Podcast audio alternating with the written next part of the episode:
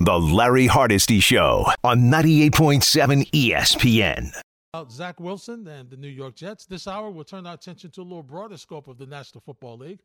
And I know he's got one eye on me and one eye on the TV. He is Jay Bromley, the former Giant, who joins us to talk NFL and talk about his team who are trying to uh, get Minnesota off the field and turn around and get some points and get to the postseason. Jay Bromley, Merry Christmas, Happy New Year, my friend. Good to have you with us today.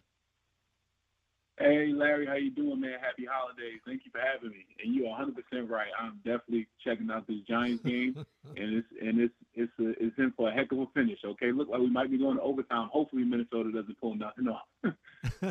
I hear you, Jay. Jay, give me your thoughts now. Looking at this Giant team and and understanding from having been in the locker room what it takes when you when you have a new regime coming in and you don't have a lot of talent, you're, you're rebuilding, but you're able to have success right away. What does that feel like to the players in the locker room? It, it, it's rejuvenating, you know. It's just an opportunity for you to, you know, really just come together around, you know, uniqueness and the qualities that everybody, you know, that the the coaching staff is building, right? So when you have success, man, that kind of like winning solves everything, right? Losing makes everything worse. So when you have that camaraderie with the teammates, you now you're a little more smiles, a little more happy, right? You can skate by a little bit more things, mistakes that you're making, but um, that's definitely how it feels. Jay, how we talk about it a lot, but just stress to the audience for you as a player how important coaching is. And I'm not going to name names, but I'm looking at Brian Daboll and his staff and the team just looks like a better coach team. It jumps right off the page at you. How important is coaching to you, the player, uh, in the National Football League?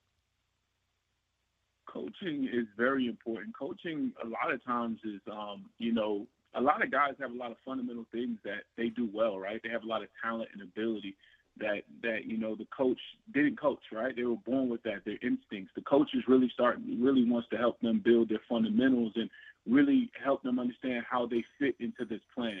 Um, and more so, man, how does a coach help a player when they're not doing well, right? When they're not seeing the game they, they should the way they should be seeing it, and when they are doing well, how do they keep their eyes on the main goal, which is obviously a championship, playoffs, right? Bigger picture. So, man, I think um, you know that old saying, you know, the team takes on the personality of the coach that mm-hmm. rings forth, man. You're seeing a lot of that in the defense, um, how they're performing, how they're gelling, um, and even in um, Daniels, you know how he's mm-hmm. playing, right? And um, a lot of what you saw in Buffalo with their quarterback situation, you're seeing some of that, that duality of running and passing the ball, and that toughness that you're seeing, you know, play through the screen. So I think that that rings true, man. You bring that mentality. They were just talking about he wanted to win with guys that weren't afraid of losing right? You want to win mm-hmm. with guys that weren't afraid of losing. So that is a mentality to really look at losses and failures as opportunity. Jay, how much fun would it be for you to play in a Wink Martindale defense? It looks like maybe I know you're a lineman, so I don't know. Maybe it's more fun if you're in the secondary because you get a chance to blitz and do some things. But just looking at his defense and you know uh, being around some other coordinators that you had to play under when you were playing in the league, how much fun do you think it would be to play under his defense, and what are some of the things that he likes to do that jumps out at you? Oh, it'll be awesome to play in his defense. Um, it's just an opportunity. It, look, I, I think D line is as fun as anything. Okay, um, the opportunity to line up in different places. Um, seeing what you know, big big Dexy's doing out there. Leonard Williams, obviously, you know, with with, what Thibodeaux's doing out there is really he, he's putting people in opportunities to get one-on-one opportunities, running games, right, to confuse offensive lines. Um, obviously mixing up with the coverages and blitzing, you know, a lot, right? So mm-hmm. so knowing that they're going to blitz almost 50% of the time, right, that creates a lot of one-on-one opportunities. And and what I learned in my time in the league was when I stopped looking at what I was doing only solely when I was looking at my plays, my game started to develop and your game starts to elevate after you start to understand what the defense is doing because once you do that, now you know where you can um, you can elevate and where you can get the most opportunity. Like I know I'm gonna get a one on one in this situation. I know the linebacker's coming. All that does is, is create one on one. So now, and you know the quarterback is getting the ball out fast. So now you got to win. Now you develop your moves, your skill sets. So I think it would be fantastic to play in it. I mean, I played with Steve Spagnuolo.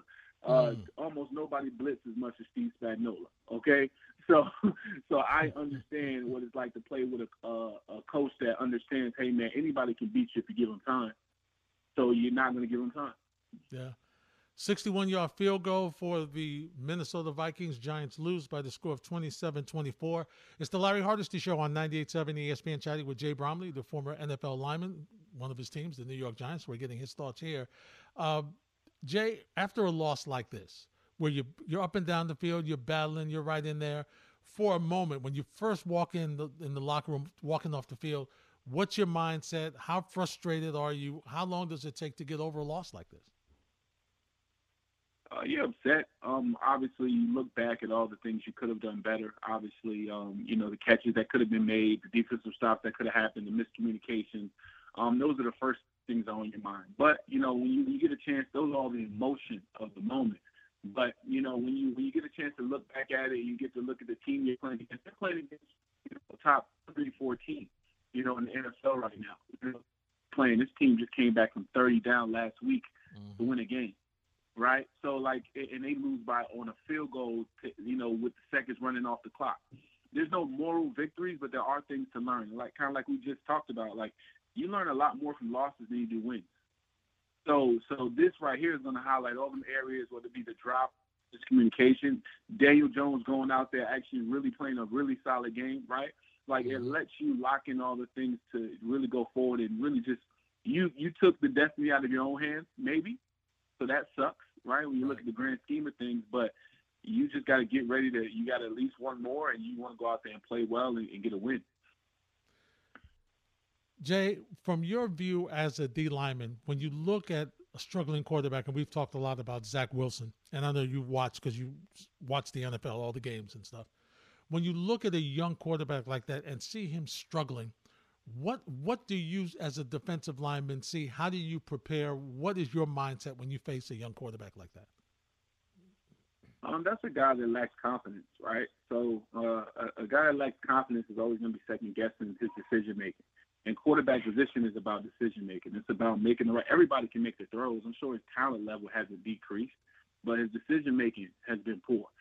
So um, when you're going against a guy like that, our, our goal is, hey man, we know we got him. Once we hit him mm. once or twice, once we once we put the, the the guards on his lap, right now it's more so about making sure that we corral him so that he doesn't scramble all the all the freaking time, so that we don't look stupid. Okay? Because guess what? If we make him throw it, he's gonna throw it to us. you know what I'm saying? So so long, so either way, we're gonna win. We just gotta we just gotta make sure we make it his job hard on him, meaning closing um, the windows for his throwing lane, keeping hands up in his face, doing little things to make him always feel like somebody's on his toes and around him right? All those things that that you know make him make him even more uncomfortable, right? So that's the focus with a young quarterback like that. His confidence is already shaking. So once he throws one pick, now you start whispering in his ear, "Hey man, that's a good one. You playing for us." you know, so, so that's how you get in people's heads. I hear you, Jay. Jay, let's talk about a couple of other games that we're going to have today. I'm curious to get your thoughts.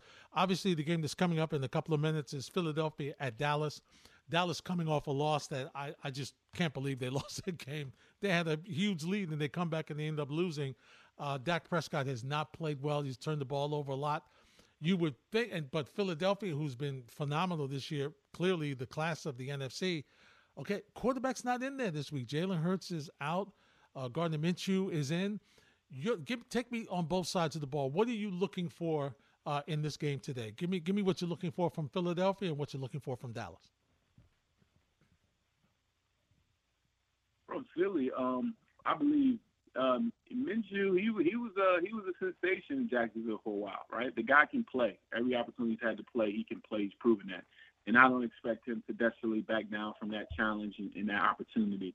Um, Philly has had the luck of the draw with backup quarterbacks, so really. so uh, maybe maybe that maybe that continues, right? Obviously, you know, replacing Jalen Hurts is, is a handful, and I don't think that's what's going to happen. But I definitely think that he'll be able to, um, you know, guard the ship, especially with the way that defense plays, the way they run the ball. He, he kind of has a system that's going to help him out a lot. Um, uh, as far as the whole team, uh, I think Dallas, man, Dallas trying to get back on track, man. You know, Dak Prescott wants to prove the doubters wrong that he's worth his his very large salary, right? That he's not just a system quarterback that profits from a good running game and offensive line and defense, right? He wants to prove that, hey, man, you can put the team on my shoulders and I can go win games in the fourth quarter.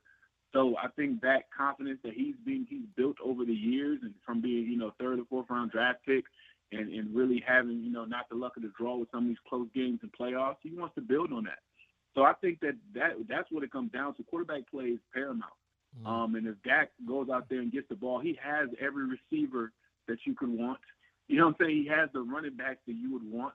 There's really no reason for them not to produce on offense, and they have a really good defense. So it's, it's really it's really up in the air. I think Dallas should take this game and take the opportunity to not have an MVP playing against them. Yeah, they they should. Now, let me ask you from the defensive side of the ball. What what changed from Jalen Hurts? Is it just coaching? Is it confidence? Is it hard work? Is it is it D all the above? What what do you see? What's the biggest difference you notice in Jalen Hurts' game from last from just last year to this year? I think um, I think when you watch how he plays, obviously, like I talked about confidence, the confidence that the Jets quarterback doesn't have, and the confidence that Jalen Hurts has because of one, he knows who he is. Man, I'm a Heisman winner. Mm. Um, I, I know what it's like to be humbled, right? He went to Alabama and was humbled. He was benched in the fourth quarter for Tua, right? So he mm-hmm. knows what it's like to go through some of those things, right? So that like that stuff builds character. I don't care who you're talking to. Mm. And with all that being said, man, now his first year, the team wasn't built around him. The team wasn't built. The offense wasn't built for him to succeed. Now you're getting an opportunity and a chance where it's all about him succeeding. It's all about the RPOs and different things that are about him succeeding. And I think when you have all that, he's going to excel, and that's what we've seen these past, you know, this year.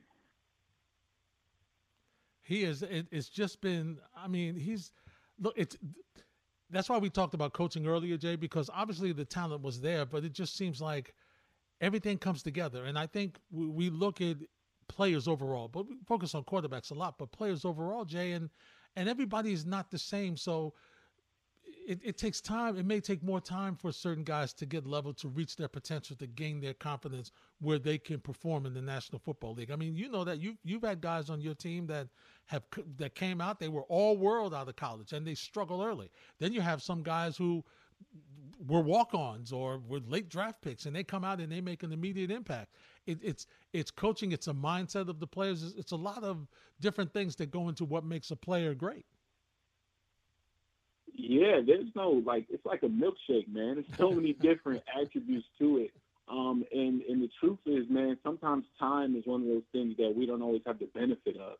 Uh, I think Robert Saleh spoke to it. Like we all want everything microwaved and ready to go, but and nobody wants that that that grandmother Sunday Sunday dinner, um, you know, approach to how they go about success. Right? That that marinating it overnight, taking its time, letting everything seep in.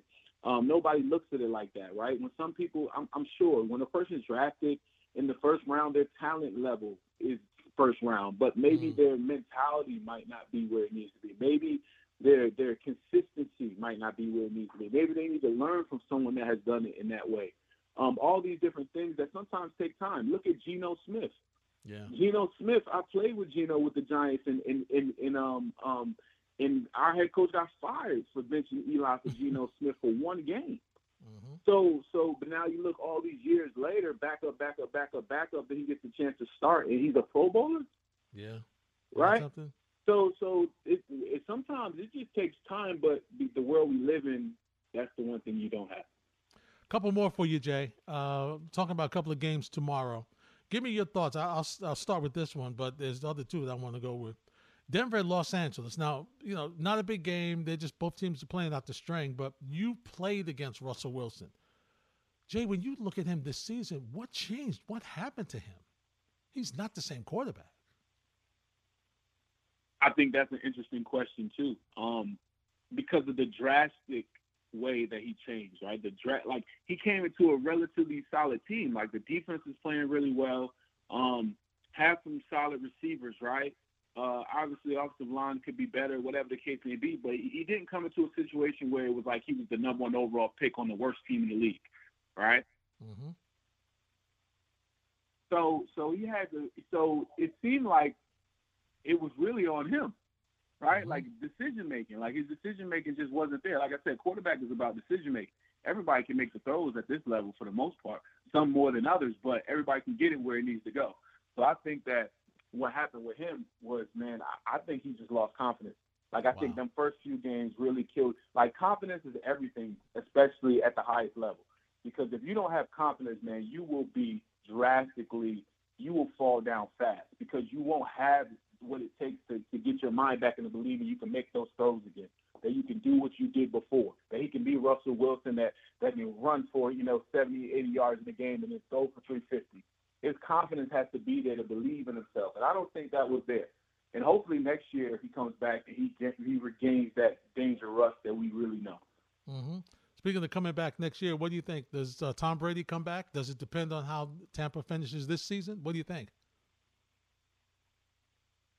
Um, I think uh, uh, that's an interesting one. Uh, before it was like, man, it, it, he had home calling him, so maybe he was gonna, you know, try to go home, uh-huh. you know, and and just like rest his hat. But if that's not the case, if if if this was the reason, you know, he, he came back to play football, I don't see a reason why he would stop especially if this is his main obsession. Yeah, you're right about that. It's interesting. It's listen, he's come this far. He might as well keep playing. might as well keep. Yeah, going. might as well go go ahead and keep breaking them records. that's right. As long as they're winning. See, that that's going to be the interesting whether Tampa brings him back or whether he ends up moving on to someplace else. You know, uh, that that would be interesting. Like like for example, Jay, uh, he leaves Tampa to go to Green Bay because Aaron Rodgers leave, Aaron Rodgers leaves Green Bay to go to let's say Frisco or something like that. Because where he's going, he's not going where they're building. He's going where they got a chance to win. Oh, it makes, but it makes nothing but sense, man. He's, you know, he he's he's like a granddad out there at this point, man. He needs to go where that house is furnished. All right, he, he ain't going nowhere. He he's not going anywhere where he got to do any demolition, man. This house got to be furnished got to be turnkey, ready to go, and, and we can win now with me taking some good decisions. Jay, great stuff as always, my friend. Enjoy the holiday with you and your family. We'll talk to you down the line. Thank you, Larry. It's always a pleasure. I appreciate you. 1 800 919 3776. That was Jay Bromley. We'll talk to you next on 98.7 ESPN. The Larry Hardesty Show on 98.7 ESPN. Nuno Teixeira was tweeting. I saw him uh, tweeting about uh, you know the Giants game. Was a producer here for a long time. Now he's uh, handling you know Greeny. You know Monday through Friday, ten to noon here on 98.7 ESPN. Yeah, he's handling the Mike Greenberg show. Greeny. Uh, unhappy with some calls, but when it's late like that, officials put their hands in their pockets. They don't always wave those yellow hankies. You could have ye- yellow hankies loitering the field for 57 minutes of a game. The last three minutes, you it's hard for you for most most crews. It's hard for you to even buy one a penalty. But that that's a tough loss, and for them to they you know Minnesota marches down the field, gets in field goal range, 61 yarder indoors. That's the way the Giants lose. But once again, they played well. They were in it. They were in it. So now they're eight, six, and one, and they still have a shot. They still have a shot. They got probably have to win their next two, but they're in good shape. They still have a chance to win, um, win it, win out and get into the playoffs, which would be an amazing accomplishment for this team. I'm just telling you. And as I've said before, just just checking out, just checking how they are doing this with the talent they have and receivers going above and beyond trying to make great plays but on occasion you see the inexperience right you see the ball not bringing it in and the ball being punched out this is what and they'll learn these receivers will get better they'll be they'll be deeper receiver because these players will get better they'll understand you got to take control you got to cover the football up as soon as you get it. You have to protect it. And a couple of incompletions that they had to turn the football over back to Minnesota. If they're able to continue to drive, even if they get another field goal or whatever, they have an opportunity to win that game. So that's that's what Jay was talking about when he says you learn more from losing than winning. Because what you learn from losing is this is what I need to do to improve. This is what I have to do. This is what I didn't do here. Whereas when you win, okay, you, you, you don't focus as much. Hey, we got the win. Well, I should have done that, but listen, hey, the bottom line is we got the win, so we're good. When you lose, you focus in on those things that you really, really messed up on. So that's what you hope that the Giant receivers will learn as they go forward. So it's a tough loss for the Giants, but they continue to have a shot at the postseason. Hey, football fans, it's not too late to sign up for Cover 5. It's a free to play pick 'em for season long fun and compete against your friends, your rivals, and your favorite 98.7 ESPN hosts. Here's what you do you pick five games each week, and the best score against the spread wins $100. Join the 98.7 ESPN League with code NY22 on the Cover 5 app and cover5.com. Visit espnnewyork.com for full contest rules. I heard, uh, I was in the car, heard Gordon Damer, Gordon, that he and Don LaGreca are neck and neck as the top uh, pickers in Cover 5. Where's Larry at?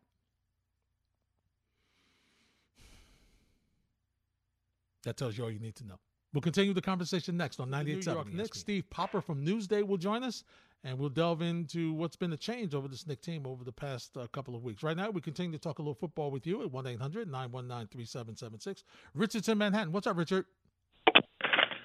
Larry, before I get to my giant point, you see what LeBron James is doing. We had 34 again tonight, last night. I mean, the Lakers would be in the Pacific Ocean if he wasn't on that team.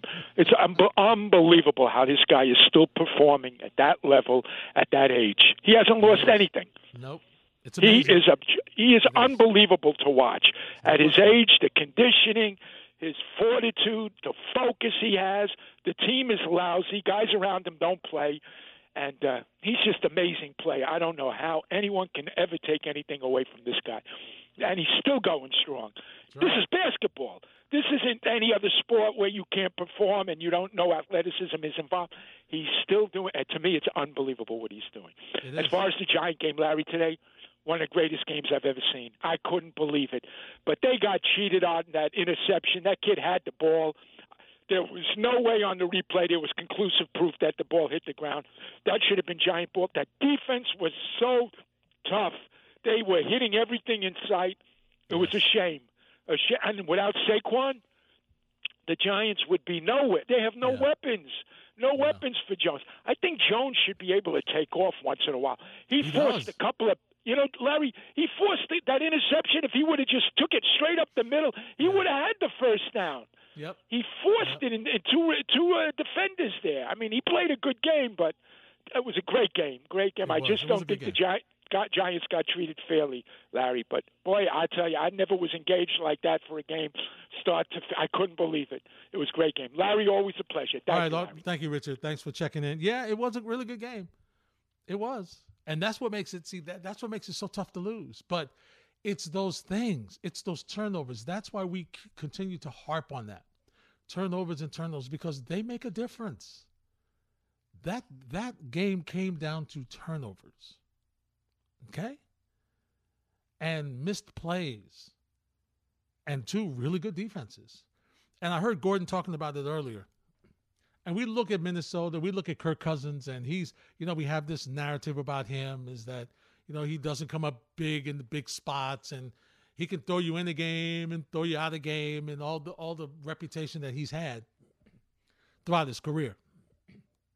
And he's been inconsistent. There's no doubt about it. What what people are saying is not being unfair. It's, it's truthful. He has he's been inconsistent and has not come up big in big spots. And that's how you listen. That's how you're judged when you when you're talked about as one of the tops in your in your position in your sport, it's not only how you do during the season, it's how you perform when it's winning time and how you perform when the light shines brightest. And he's had some troubles when the light has shined bright. And this is a what 12 and 3 now team and they don't they don't blow you away. They're not a team that just steamrolls you. They're they're a team that keeps you in games, right? They keep you in games, and they and, and they find a way to win late. That's why this game. I was talking about the Cover Five app a little bit ago. That's why this game was so tough to, to pick. And, and you know, if, you, if you're thinking about it, you want to stay away from a game like this because both teams are the same. Both teams are one score teams. Both teams the defense keeps them in games, and then they find a way to win late. That's what both teams do. That's how they've been successful. So when you're looking at a game like this, you understand that, hey, Minnesota's good. Their defense is very good. The Giant defense is very good, and they're scheme oriented. Wink Martindale does a fantastic job in making adjustments and schemes and different packages and you know doing doing going into this into the lab and coming up with different different things to do to try to throw your quarterbacks off. And they went through a stretch where I mean, Cousins was had nowhere to throw and wasn't moving anywhere. He was just standing there like, you should move. you, unless you're going to get hit, you should move. And he got sacked a couple of times. But once again, they were able to find a way to move the ball down the field. And listen, the kid Jefferson is an unbelievable receiver. Okay, he's an unbelievable receiver on what he's able to bring to the table. And I mean, he is he's great. And so when you have a player like that that stretches the field for you, and they have two pretty good tight ends that make plays, they have a decent running game, and you've got an experienced quarterback. And I, I don't know how Joe feels about this, but I'm just gonna I'm just gonna repeat what many Jet fans have said to me. Oh, Dak Prescott interception. he just he was trying to throw it over the defender and threw it right in his hands. Oh, it's unbelievable. As Philly extends their lead. Josh Sweat threw it right in his hands, tried to throw it over him. He reached out and took it right out of the, right out of the air. It's amazing. So Philly leads to nine nothing with the extra point pending, and so I, I mean, remember they the Jets were ready to offer Kirk Cousins a boatload of money to come play quarterback for them, boatload of money and um, turned it down. Joe, are you happy about that? I am because I mean I didn't want him. I I told Anita this during the game last week. I said, you know, thank God the Jets didn't sign Kirk Cousins all those years ago, because Indy w- was up thirty to nothing on him, and Kirk looked like he couldn't move the ball. Now, I mean, I it still wouldn't have been it would have been bad, especially with Gase as the the head coach. It would have been a dumpster fire. It really would have. Would have been. I agree with you, and many Jet fans have said it. I'm thank God we didn't take Kirk Cousins because it would have been a problem. But is this dumpster fire better than the one that you know could have been with Kirk Cousins? That's a great question, but I still think we're in a similar position now with with Cousins or without him. Yeah, but at least now you're you're not giving you're not paying a whole lot of money for the quarter for lack of play at the quarterback position. That's true. you true. got a young quarterback at the rookie at the rookie salary. You can t- cut bait with him at any time. It's not going to cost you a whole lot of money, and you can move on. You know, whereas with Cousins, you would have paid all this money, and would you have made the playoffs? Would you not have made the playoffs? I don't know. Now, see this year with the with the, and once again, maybe you would have been just good enough where you don't have the opportunity to draft the players that you've gotten. So you probably wouldn't be in the position you're in now anyway. Oh no, Garrett Wilson is not on this team if Kirk nope. Cousins is the quarterback the next couple or last couple of years. Nope. Nope. There's a lot of players you wouldn't have right now. It's because you because the record wasn't great. And it's it's a shame to say, but that's what it is. That's what it is. So that's why when you have draft choices and you've been and you've finished poorly, Unfortunately, the way the Jets have finished poorly, that's why you have to hit on a good number of your picks. Nobody hits on all of them. Nobody does. Not even Belichick. Nobody hits on all their picks. But you have to try to hit on most of your picks. And then if they're borderline, you've got to be able to have a coaching staff to coach them up so that they are at least good enough to work in your system so that they can be uh, add depth to you because that's where your depth comes from, right? Your depth on teams in the NFL comes from your your draft, and then you pick up you either make trades or you pick up free agents to sprinkle in places where you need to get players to add more time, right? So these these free agents are placeholders for draft choices that okay, in a couple of years he's going to be good. So let's get an experienced person here. He can learn from him. And then When that contract is up from the free agent, we got a rookie on the quarter, a rookie draft player that can just move right into that spot. That's how you like it. That's how it should work, ideally. Drew's in Staten Island. What's up, Drew? Larry, how you doing, man? Uh, long time listener, first time caller. How are you? I'm doing great, my friend. Merry Christmas. Merry Christmas, man. Uh, so I had a great uh, idea about the, the Giants, what they should do with Okay. Daniel Jones going forward. I want to Okay. get your thoughts on it. So I think they should sign him to a three-year deal, right? Mhm. We sign three-year deal, put a decent team around him, and then in that third year, see how everything is going, and then tank for Arch Manning when he comes out of Texas. What do you think about that? I hear you, Drew. Thanks for the phone call. I, I, I don't. I see. Here's the thing. I think just judging by what I've seen from the Giants this year, and once again, it's going to depend on how they. It's going to depend on how they pick up from here and what they do and the decisions they make. But based on what I've seen from this regime, uh, they're going to have to trade a lot to try to get him because they're going to be in too good a spot to be able to draft there. So the question is going to be, you know, obviously they if he is going to perform in college the way he is expected to perform, he's going to be a top prospect. But you're going to have to give up a lot of draft capital because if he's as good as people think he's going to be, nope, whoever the worst team is, they're- they're tanking for Manning. Okay, they're not tanking the trade to, to, for the trade away from him. They're tanking to keep him. Uh, but signing Daniel Jones, I, listen, I think the Giants are going to have to sign him anyway. I do. He's earned it. Come on, folks, he's earned it. Vito's in Staten Island. What's up, Vito? Hey, what's going on? How are you? I'm doing Happy great, Vito. holidays for everybody. Same to you and Listen, yours. I'm looking at the. I'm, I want to help you out. Listen, I agree with Daniel Jones.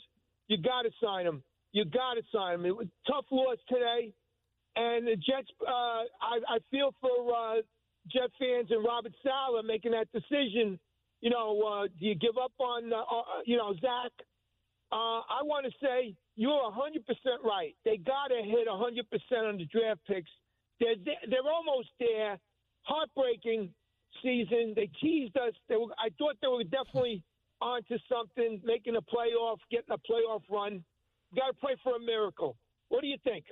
Well, Vito, you're right, but here's the thing: uh, New England lost today, so they have eight losses too. So you're still you, you're still you're still breathing. You're still breathing. You're gonna have to win the next two. You're going to have to win the next two. No question about it. You can't you can't finish tied with New England because they beat you twice. They have the tiebreaker. So you have to you have to be able to win out. So you still have a shot. You're still alive, my friend. You're on life support.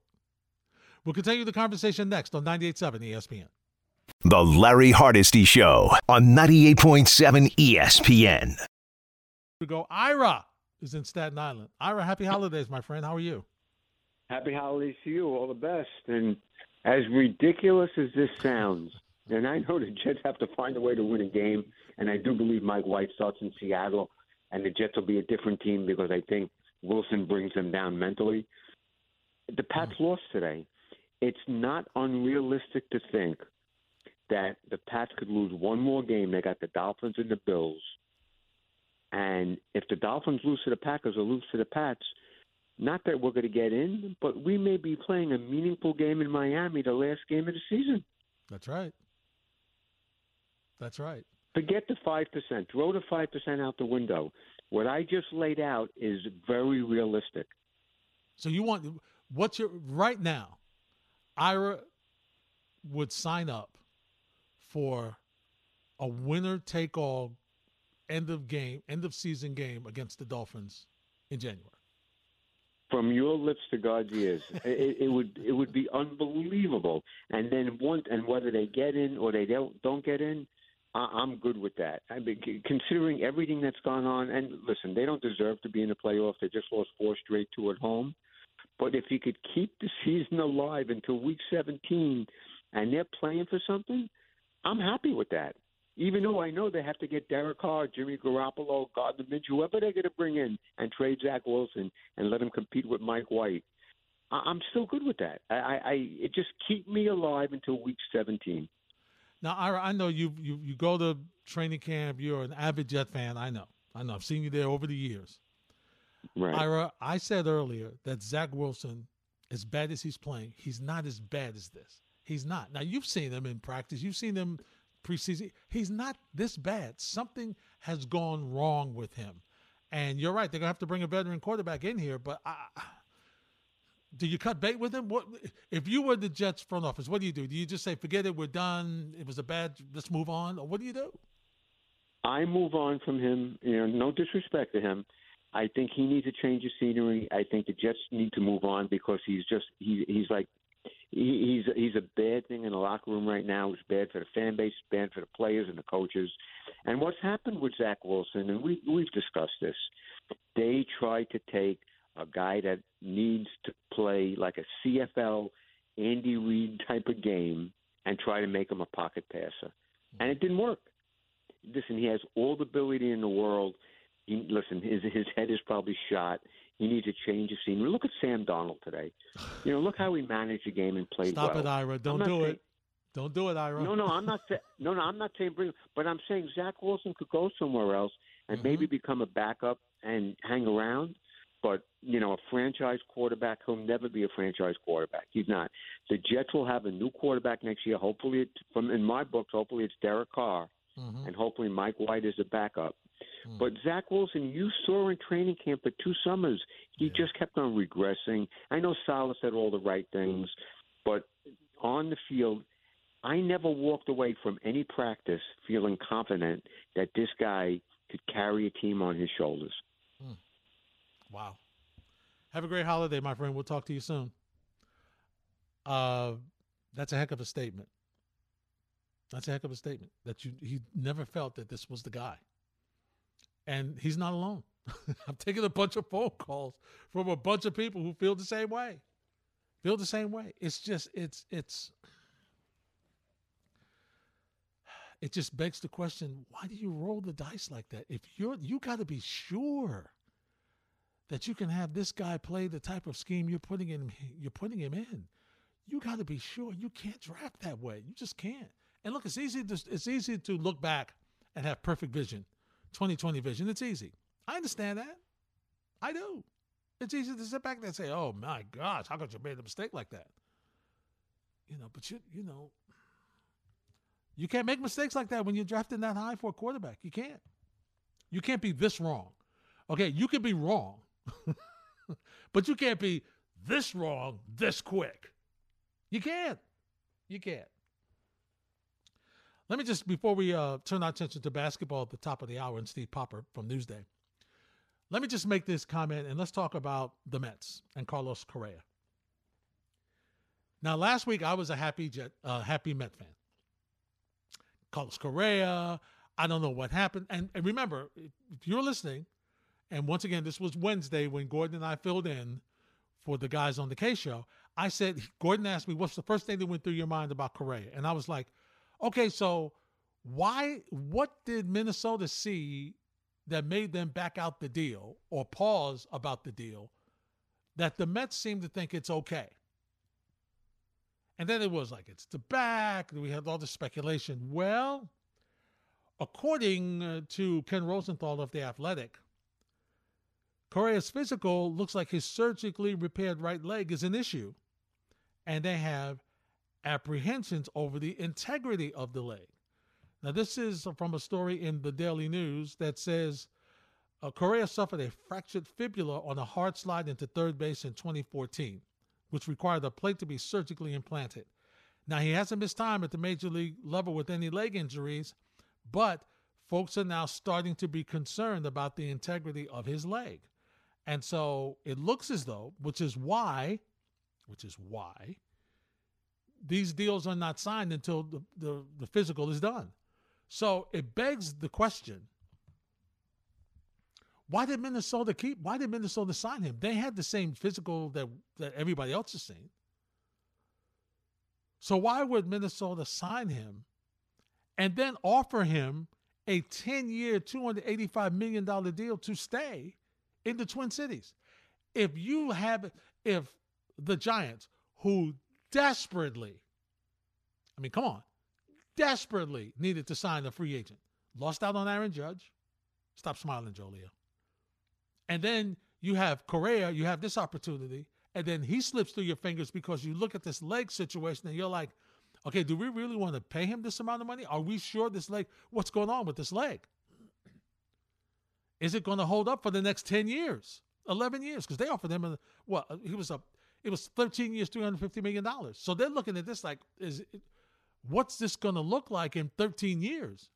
What's it going to look like in a couple of years? Is he, is this leg structurally sound to be able to take the wear and tear over the next couple of years as he gets older? And is, oh, is this worth the money? And now the Mets are looking at it saying, hey, maybe not. So you know that if Frisco, who desperately needed for their fan base to sign a prime-time free agent, and they had pause, and now the Mets are looking at it, and they were like swooping right in, and now they're looking at it and they have pause. I don't know. You really have to wonder what indeed the Twins are thinking about. And if I'm the Mets right now, I, I, I have to get out the deal. If I'm pausing, I don't want it. I'm just saying. Because they could have just went on and said, okay, you know what? Yeah, we see it. We'll roll the dice. We'll take our chances with it. The medical reports that they are getting clearly give them pause about making this deal. And I'll tell you right now, end of statement, as talented a player as Carlos Correa is, as much as I still believe the Mets needed a bat in their offense to get them to the next level where they need to go, even though they won 101 games last year, there were many times where I thought they were a bat short in their lineup.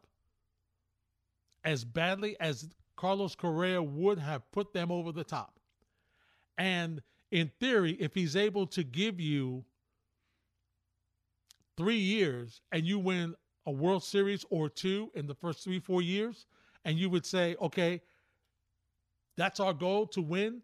And if the rest of the, what they did, 11 year deal, 12 year deal. So if the rest of the time of that contract doesn't work out, we're good because we got our world championship up front. As much as I would love to have a world championship, I just can't. I, I, I don't think they should make that move. I don't think so. Once again, if the Giants, who were desperate, desperate to sign a big time free agent and gave him a ton of money and years, not just money, and years, and they paused, if I'm Steve Cohen and my doctors have me thinking about this, Steve, don't do it. You can't do it. When we return, we'll talk next with Steve Popper of Newsday. Thank you for joining us on Christmas Eve on 98.7 ESPN New York.